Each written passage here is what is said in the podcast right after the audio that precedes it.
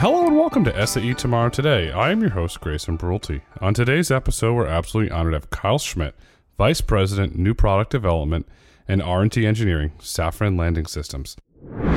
On today's episode, Kyle and I discussed lightweight landing gear and the decarbonization of aviation. We hope you enjoy this episode.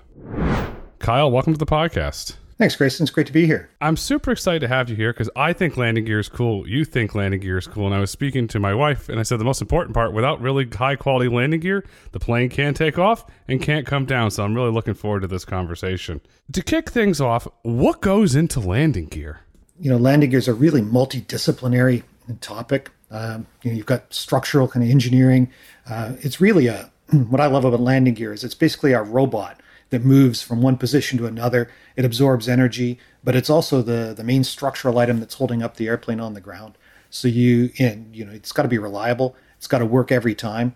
And so there's a lot that goes into it to make sure that uh, it's strong enough. It's going to last the life. It's going to be light because nobody nobody wants the landing gear when you're flying, right? Because then it's just unwanted baggage, you know, and it just goes to fuel burn and everything. So you really only want it, you know, when you're taking off and landing, as you said, and when you're rolling around on the ground. So we put a lot of effort into making sure that they're lightweight, uh, that they're strong, that they're going to last a long time, uh, the 30 years of an airplane's life. Landing gear lasts 30 years? Yeah, they usually have an overhaul or two in that sort of period, but most commercial, air, large commercial airplanes are designed usually for something around a 30 year life. Some can last longer than that, but that's kind of the, the nominal value that uh, that's taken. And uh, landing gear designed to last that. Uh, these days, often with only one shop visit where they're uh, taken in, taken off the airplane, pulled apart, stripped down, inspected, and then uh, rebuilt back up and put back in service. Because you, think about it, these planes weigh 100 ton plus planes. They're landing and taking off multiple times a day. They're landing on different types of surfaces. How is the landing gear engineer to take that abuse and that impact that they do every day? Yeah, so a lot of work goes into figuring out well, what is the likely service experience that an airplane is going to see? You know, what's the spectrum of loads that are going to be experienced? Uh, you know, the, the landing gear and the rest of the aircraft structure are designed to take the static strength of a, an event that may only ever happen once in the lifetime of the airplane or, or maybe not in the life of every individual airplane. Uh, but then from a day to day basis, we're worried about the fatigue strength, we're worried about the endurance. And so, what are the loads that, that an airplane sees, you know, day to day? We put those uh, with experience, we build up overall uh, the the outline, the spectrum of how things are uh, experienced, and then we design for that. We look at uh, a lot of analysis to make sure that the metal parts are going to withstand that over time. We do a lot of testing to verify that, and when we do a lot of follow up in service to make sure that the assumptions we've made as as a company, uh, as an industry, are correct, and uh, that the airplanes are actually being used that way. I'll ask you a scenario. For instance, on this one side, we have a cargo airplane, and on this side, we have a passenger commercial plane. Obviously, the weights are different. The cargo plane could be doing more. Do you have to engineer the landing gear different based on the weight of what the plane's going to be hauling, say cargo versus passenger? Well, it really depends. I mean, if it's a purpose built cargo airplane, like some sort of military transport airplane, then it really would be designed a little bit differently. The mission would be different right from the outset, and uh, things would go into it to, to consider that there's really quite a difference in the, in the behavior. And often, a lot of military transport aircraft are designed to operate to semi improved runways. They're going to have rougher runways, uh, soft fields, things like that.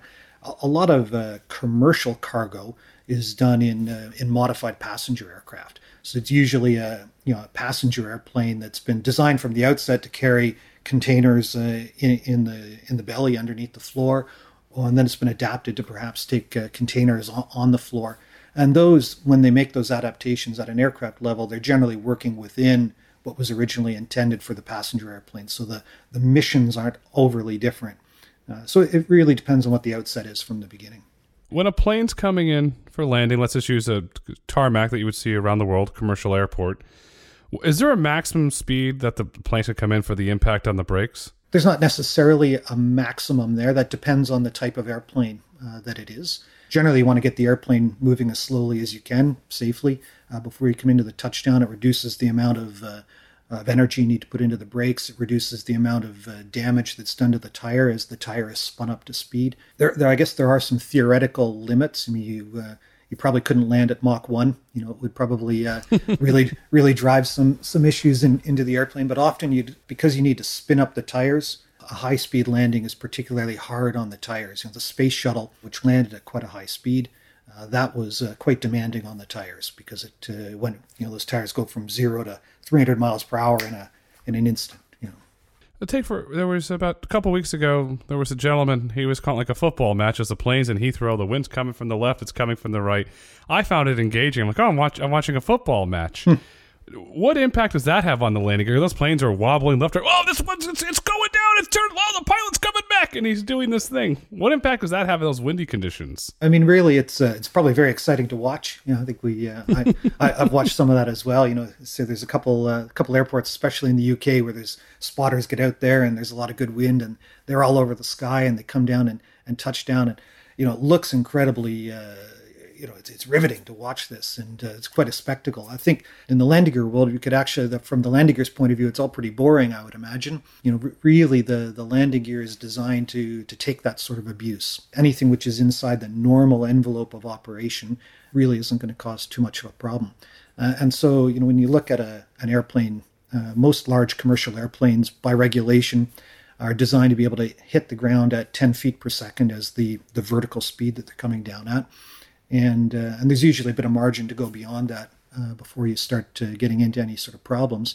But on top of that, they're designed to take about half the load that they would see vertically uh, in the sideways direction around the same time. And so, so really, what looks like a quite an event from a from an outside observer point of view is probably well within the design envelope of the landing gear and of the airplane when you design the landing gear you engineer, do you run it through all different types of crazy out there scenarios? This possibly could happen. There's a one in one million chance, but we're going to test for that.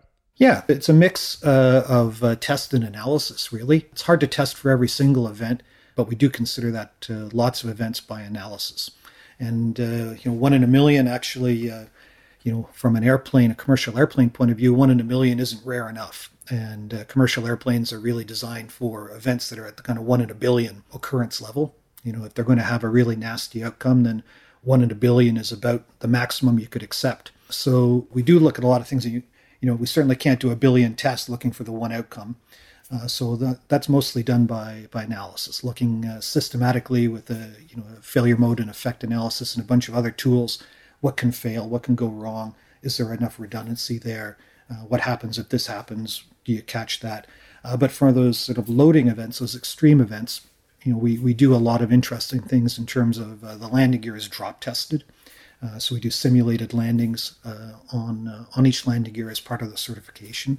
And for those, you go up to the the limit load. That's at 10 foot per second at the maximum landing weight. You typically go beyond that up to about 12 feet per second. These are large commercial airplane numbers. If it's a something that's going on a U.S. aircraft carrier, the, the numbers are much higher, for instance. And so we would have that uh, collection of, of testing. And then uh, there's uh, static testing, uh, limit and ultimate strength testing that happens. There's fatigue testing, uh, where we uh, simulate the entire life structurally of the landing gear. over the generally, those tests take several years to run and looking to see how they behave. And then a lot of individual equipment tests, looking at the performance of everything, uh, looking at the environmental conditions. Does it operate properly when it's really hot? How about when it's really cold? Cover the whole whole wide uh, range. Uh, does it work when it's covered with ice, for instance? So all of those things get uh, tested to prove that it's going to be reliable in service. Weather is interesting. You can be in Alaska; it could be very cold, or you can be in in Phoenix, Arizona, and it'd be 120 degrees in the middle of August. Is there temperatures that the plane, the aircraft can only land at a certain temperature because either the tire or the gear, is there temperature constraints on where a plane can and cannot land? Yeah, well, I think uh, once you've taken off, the plane can always land, uh, regardless of the uh, the temperature. My uh, my flight instructor once told me, you know, takeoffs are optional, landings are mandatory, and um, you know, there's there's a lot to that. But uh, you know, we knew that it was last year, the year before, there were some pretty hot temperatures out in Arizona, and some flights were canceled because they were beyond the limits for the airplane. And uh, you know, the aircraft industry, the aerospace industry, is a very conservative industry, and uh, we we design for a, a wide range of uh, of events. Uh, we test for those. Uh, we do a lot of analysis for them. But if you're just a degree over the proven limits, people's natural conservatisms will come in, and, and uh, so the airplane would probably have been entirely fine to fly in those uh, in those situations. But generally, as an industry, we are very reluctant to take any risk at all. And so uh, they would have kept the airplane on the ground. Practically, for something like a landing gear, high temperatures maybe not necessarily a, a huge issue. High ambient temperatures like that. Colder temperatures can be uh, more of a problem. Uh, you know, as you get down to the really cold temperatures, below minus 40 down to minus you know minus 50 minus 55 things like that you know rubbers get pretty hard. The compressed gas which is inside the shock absorber and, and the oil which is inside the shock absorber is contracted. It's not doing as much uh, work as it would before. And so the cold temperatures are often harder to meet the performance requirements than the high high temperatures you hit on a lot of interesting things around um, the landing gear. So your typical passenger, they look out the window. Oh, there's a landing gear, and they they feel it on impact. But how does it work? Well, I mean, really, uh, yeah. There's a lot of things in the landing gear, but fundamentally, most of it's a it's a big shock absorber. And unlike the shock absorber that's in your car, uh, where often you've got a, a, metal coil spring or some sort of metal spring that does the springing, and then you've got a, an oil damper. Uh, in the landing gear, we combine the, the spring and the damper together. And typically the spring is compressed gas, usually compressed nitrogen. And it's a type of damper which is known in other industries, but uh, it's an oleopneumatic is the most commonly uh, found type of uh, shock absorber. And so you, you've got that shock absorber, which is there to absorb the vertical landing energy, as well as to damp out bump loads and things like that. And then you've got a bunch of structure around it, which is designed to hold that to the airplane and allow it to pivot and rotate up into the uh, into the bay so it can retract. Uh, the, the reason to retract the landing gear during flight is to reduce the drag uh, and allow the airplane to go further and faster. And so you've got a lot of uh, structural bits which are designed to fold up and uh, allow it to retract, but then lock uh, and hold it rigid in the extended position. at the bottom of the shock absorber, you've got an axle or several axles, which are going to hold the wheels, brakes, and tires and uh, and then you've got all these systems which link all of those things together put the brakes on control the brakes make sure that there's appropriate uh, anti-skid braking which is quite interesting in and of itself. And uh, and so those are those are a bunch of the bits that all work together. And then you've got indication systems that uh, let the airplane and the pilots know the status whether there's any issues and how everything is working. Anti-skid braking. Yep. you said interesting. I'm interested. Sure. What is it well, we know uh, most of our cars these days have anti lock braking uh, systems, which are designed to predominantly keep the wheels turning so that we can just stomp that brake pedal and we can keep steering. Uh, one, one company used to advertise it as stomp and steer, I think, you know, was the, uh, the way to go. And those, uh, those brake control systems in cars are, are pretty impressive these days as well. Uh, but on, on, aircraft, the goal has been uh, because in general on aircraft we don't put brakes on the nose gear. There are always exceptions, but generally you have steering uh, available. The purpose on the on aircraft ones is to really maximize the braking deceleration capability. And so the anti-lock braking systems which are used, the anti-skid braking systems which are used on aircraft, are seeking the maximum deceleration or seeking the maximum tire to ground friction that they can get. And they are constantly playing with the brake pressure to take it to the a point of incipient skid of the tire and then backing off slightly and then finding that peak again. So they're always hunting for the best it can do, uh, given the uh, given the friction and grip that's available. With all the, the parts in the landing gear, and you alluded to this earlier, wait, what is your average landing gear weigh? It's uh, it's it's tough to give you just a, a, number on that because there's really no average airplane, but maybe as a percentage is the the way to look at it. So, a typical landing gear system, so the the complete set of landing gears, uh, wheels, brakes, tires, all the valves and bits and pieces probably runs at around a 3.5% of the all up weight of the aircraft. So that would be the, the complete weight of the airplane, fuel, people on board, and everything like that. You sit at that sort of 3.5% range. now, that's uh, you can go lighter and you can go heavier. It depends on what type of airplane it is. If it's a special purpose airplane, uh, we mentioned uh, military cargo airplanes. They need to land on soft fields, so you're going to necessarily have more landing gears for that, so they're going to have a yet a higher percentage. Um, you can have some airplanes that are a little bit lower, but that, that's sort of roughly where it sits. The three and a half percent of the average weight of a plane goes into the landing gear. There's obviously the airlines, commercial airlines. I'm assuming same military. They want to make the aircraft lighter for a variety of reasons. Oh, yeah. As it, they look to make it lighter, how do the metals change on the landing gear? Well, it's a, it's a good question. You know, historically, the the real winning metal for for landing gear has been ultra high tensile strength steel uh, steels that are up at the kind of 280 to 300 ksi ultimate tensile strength, so about as about as strong as you can get in a metallic material. And uh, those have been the standby materials for for many many years. Uh, so one of the ways in the metallic world to go lighter is to move to some high strength titanium materials, and we see a lot of airplanes out there over the past 20 years have put more and more titanium into the uh, into the landing gear. Now, titanium, you know, the titaniums that uh, we're talking about here are, are very strong, but they're not as strong as steel. But their strength to weight ratio is uh, is much better than steel or aluminum, and so that's how they, they get on. But you need to have the the space available to use them. If you are really volume constrained, then steel is still probably the best material to go for because it gives you the smallest part to do the job.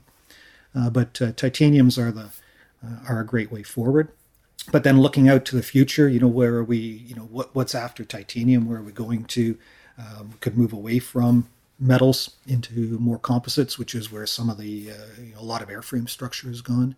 Really, what's out there in sort of clear blue sky is maybe metal matrix composites, composite material where instead of being a plastic, it's uh, the reinforcement is actually a metal and uh, but you have fiber reinforcements. Now they're always perennially tomorrow's material. Tough to very tough to industrialize those. Where does Safran's carbon brakes technology fit into that ecosystem? It's a good question. So in in the past, uh, most brakes were metallic brakes. So you know in the in the friction brake, you're uh, you're generally you need to store the heat in something. So you basically you clamp those brakes on in your car. You know typically got a, a brake rotor. Usually it's a probably a, a, cast iron of some sort. You've got some uh, sintered friction materials that are pushing against it. Uh, typically in cars, you know, we've got one rotor at each corner. You know, I've got an, an old car; it's got drums on the back. But basically, the uh, the the idea is, you know, you've got something rotating. It's a chunk of uh, cast iron, and you've got some frictional material that pushes against it, and the heat goes into the into the metal part. Now, in the uh, the landing gear world, um, light airplanes have brakes that are just like that. Uh, but as the airplanes get heavier and heavier, you need uh, more and more energy, and you're trying to put more and more energy into a relatively small volume. And you also need to get a fairly high torque. And so, what we look at doing there is we end up with multiple disc brakes. So, you've got uh, a stack of discs that turn and a stack of discs that don't turn, and you squeeze those together. And uh, in the past, those were predominantly steel with sintered material. There was some time where beryllium was used uh, as a material there, which was quite light, but beryllium has quite a bit of uh, health hazards associated with it, so the industry has moved away from beryllium. But uh, reinforced carbon carbon is really the standout material uh, to um, uh, to replace metallic brakes. And uh, really, that's a, you know that's a real strength for Safran Landing Systems is in the development of um, of that carbon carbon material. That material uh, reinforced carbon carbon was used for things like the space shuttle uh, leading edges. Uh, it was originally a material developed for rocket engine, rocket nozzles, things like that. It's one of the few materials that has structural strength up at 2000 degrees C, something like that. So it can be glowing, incandescent, and still has some strength. And um, so that the material there, it stores heat, but it also is a reasonable friction material. And so in a reinforced carbon carbon brake, uh, the rotating part and the static part are uh, they're, they're, they're both the heat sink and the friction material itself, which gives an advantage. And on a, an airplane like a 737 or an A320 or something like that, to replace steel brakes with carbon carbon brakes saves hundreds and hundreds of pounds at the aircraft level. It is a, a huge weight savings. And you see most modern uh, commercial airplanes almost use uh, carbon brakes exclusively because of that huge weight advantage the airlines that are going to operate the A320 or the 737, they'll, they'll save money, especially with rising jet fuel prices. If you just look at the um, New York Harbor's trading at $732 a barrel, those tickets are going up. So if you can reduce weight, that's really a positive. So Safran's developing this really interesting, I frankly call it cool technology. So it's got me thinking, you, you, this type of metal, that type of metal. How do you de- put a plan in place to ensure the consistency in your supply chain. So if you're going to get metal, say from vendor A, and you're going to get the carbon from vendor B, and then let's say B merges with C, how do you ensure consistency in that supply chain so the material that you're getting, you know, is high quality and it'll be safe for your customers? Yeah, it's a great question. I think, uh, you know, one of the things we see in, in the aerospace industry in general is that there's a fair amount of standardization of materials. Uh, so the, a lot of materials are, are standardized by something like a, an AMS spec. and uh, those include some quality performance uh, aspects. Safran Landing Systems, we also have our own material specs, which may t- use something like the AMS as a uh, as a baseline, but then we add on top of it our own uh, needs, what we we want from it, and that that would give the technical requirements. but then one of the things that we do, and a, and a good example is that ultra high tensile strength steel that is really the the bread and butter of landing gears. You know, that is a, is a huge material for us. We buy from a number of different vendors. It can be made in a number of different ways, but we work with the, the supply chain to put quality control process into, into place, even to the point of uh, looking at uh, melt monitoring. So, you know, rather than just checking that the material is okay when it arrives at our, you know, on the back of a truck at our facilities, we've been involved with, right from the beginning of the melting of that uh, material with our suppliers, make sure that the process that they're following uh, meets uh, what we're after. Also takes advantage of the learnings that we've had over the years about you know what makes a good material. What do you need to control at certain points? And so the way we do it is through, of course, a, a number of rules that need to be followed, but really it's engagement with those suppliers, engagement with the partners to make sure that we are together putting together a, a great material and a consistent material. It sounds like you have a great supply chain team. Absolutely, and it you know it's a global supply chain, right? The this world is uh, is globally interconnected. Uh, we're bringing in material from all over the world, and then we're selling it onto airplanes that fly over all over the world. And uh, so, and, and, it's always a changing environment. So we've got a, a, a, great team that goes out there and, and works with the suppliers, and we've got great suppliers and partners that are committed to providing high quality material in that area. When you look at global trends. There's there's a move towards electrification in, in, the ground, but it's it's coming to aircraft. There's a large um, movement towards electrical aircraft. There's also hydrogen aircraft coming. As if you want to say alternative fuels and electrification come online, does the landing gear have to change? It may very well need to change. It's possible, you know, some of the alternative fuels, things like e-fuels and, and synthetic aviation fuel, are not going to change the airplane itself, although the infrastructure would change significantly. Uh, something like hydrogen is uh, is going to significantly change the airplane because the volume uh, of fuel that you need to have on board to do the job increases significantly. Even if the weight doesn't change uh, from the or the weight is reduced with the hydrogen, the vol- the size of the tanks is quite large, and so we could see a change in the shape of the airplane, and then the landing gear would have to react to that change in the shape. Electrification is an interesting one uh, because today on a larger airplane, you know, you take off full of fuel and you land near empty, you know, with some reserves and so the takeoff weight and the landing weight are quite different, especially for a long haul airplane. It's flying over oceans. Uh, an electric airplane is the same weight at landing that it is at takeoff. And uh, so in a light airplane, light airplanes today are designed to be the same weight at takeoff and landing, anyways. Um, but a, uh, a, medium haul or longer haul electric airplane may have a, a larger landing weight than it does, uh, the, the, equivalent one does today. And so that could have some impacts on, on the landing gear. Well, for me, all of those are very manageable. What I see is perhaps more interesting is say, well, what can the landing gear do that really enables a new airplane shape, uh, that makes new fuel possible, uh, that makes the airplane itself more efficient? And uh, so we may well see a change in, in, other trends because the fuel is one change, but also airplane shapes are becoming more efficient, uh, wings are getting longer, and so that that drives uh, impacts as well. You know, we talked about this crosswind landings. You know, imagine that the wings are even longer than they are today. You know, the amount that the airplane can roll to come down a touch is going to be reduced. And so, what can the landing gear do to to enable that, to change that? Those are some of the things that we're thinking about, and we're trying to look at how can we help our customers, the aircraft manufacturers, come up with airplanes that are more efficient, that help meet everybody meet the uh, the environmental challenge and, and targets that we have. The shapes are interesting. I'm just going to throw out an example that popped in my head. So you take your traditional 737 raised to 320.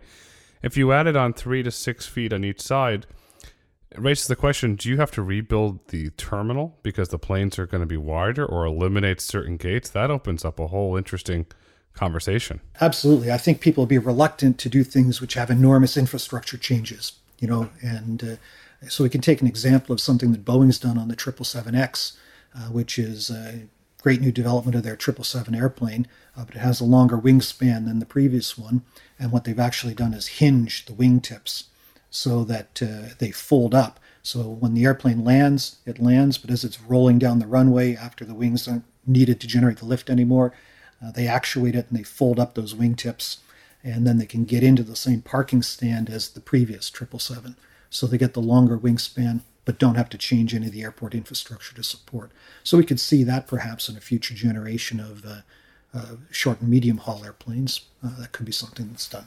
I like that approach because you, you said because if you have to rebuild the nation's airports or globally and they use the EU or, or Southeast Asia, yeah. that's a large infrastructure bill that we're not in a position to foot yet. So I really like that. And you mentioned sustainability.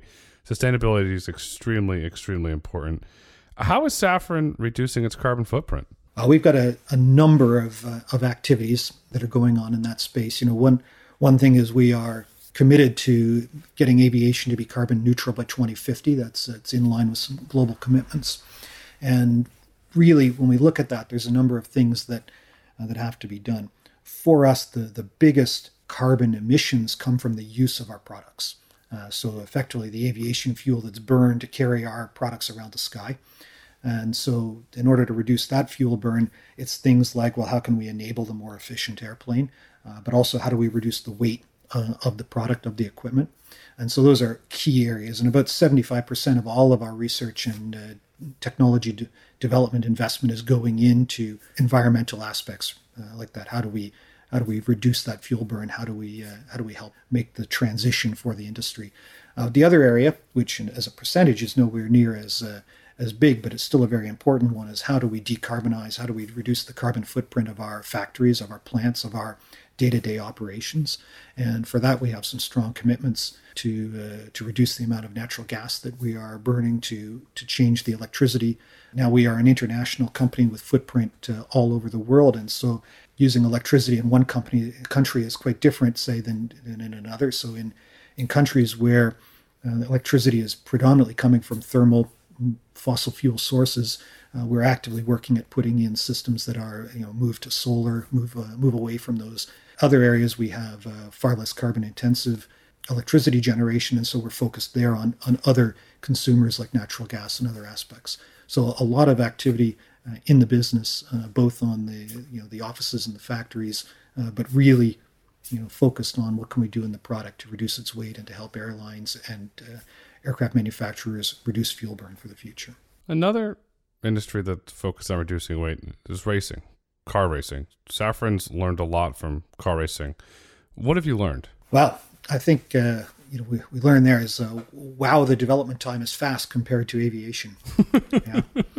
So uh, you know the uh, to, to, come up with a new product in aviation, uh, develop it uh, you know from idea to it entering service with passengers on it is almost a decade. You know, whereas the the cycle to put something out in Formula One is you know probably weeks in comparison you know. So it's uh, really a lot of the lessons we pull are on that how do we work quickly? How do we take good ideas and bring them in evaluate them? Uh, we use it as a, an incubator for some of the material uh, development. So where we're strongly involved in uh, in automotive racing is on the uh, on the brakes and clutches things which use our carbon carbon material technology and it allows us there to work with different things like uh, you know what are some of the ceramic coatings that could go on that a lot of coating development and uh, we can learn some interesting technical lessons there and then see how they filter into the aviation world. There's a trend that's going on in the mobility world of learning a lot from aerospace.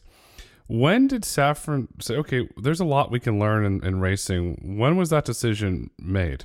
Uh, we've been in, involved in in racing uh, for a long time. Uh, it's hard for me to give you a specific date on that because we've been involved in aviation since the founding of the business. But uh, given Safran Landing Systems is uh, itself formed really from from three separate companies that had uh, developed many years back, which was uh, Messier, Dowty, and Bugatti. And so you know the Bugatti company, uh, the, the car company today making uh, the Veyron and other fantastic things. You know that that uh, that company the origins of it is was part it's part of the DNA of Safran Landing Systems, and so there's been a, a deep involvement in car racing for for many many years. Uh, but more recently, we see that uh, you know we, we've for a couple decades had strong involvement in uh, in motor car racing with the carbon carbon products and brakes and, and, clutches. There's a deep culture of awesome engineering ha- happening at Safran, and I, I really like that. I want to zoom out for a moment because you're a pilot. You earned your pilot's license in high school. Is that how you first became interested in landing gear? Your, your work, you're doing the is it the uh, pre-flight inspection, going around was it a aha? There's something here. I want to learn more. Is that how you went down this rabbit hole? Perhaps, yeah. It, it's uh, you know I've thought about this, and I'm not entirely sure I can really identify that that moment where where my romance with landing gear began.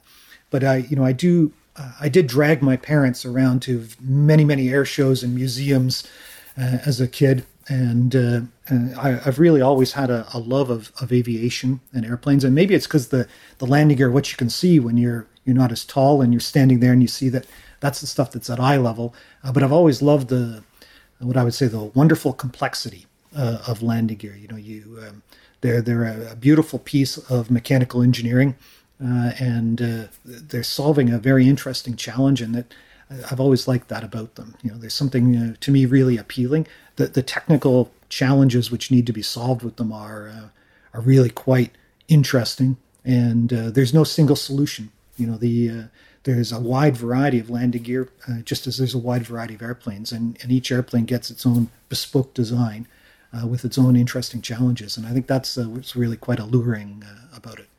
You, took the early romance with landing gear. You got an incredible job, and then you said, "Oh, we're going to get married. I'm going to I'm going to publish a book." So you published the SAE published your book, "The Design of Aircraft Landing Gear." Yeah, really well done, extremely comprehensive.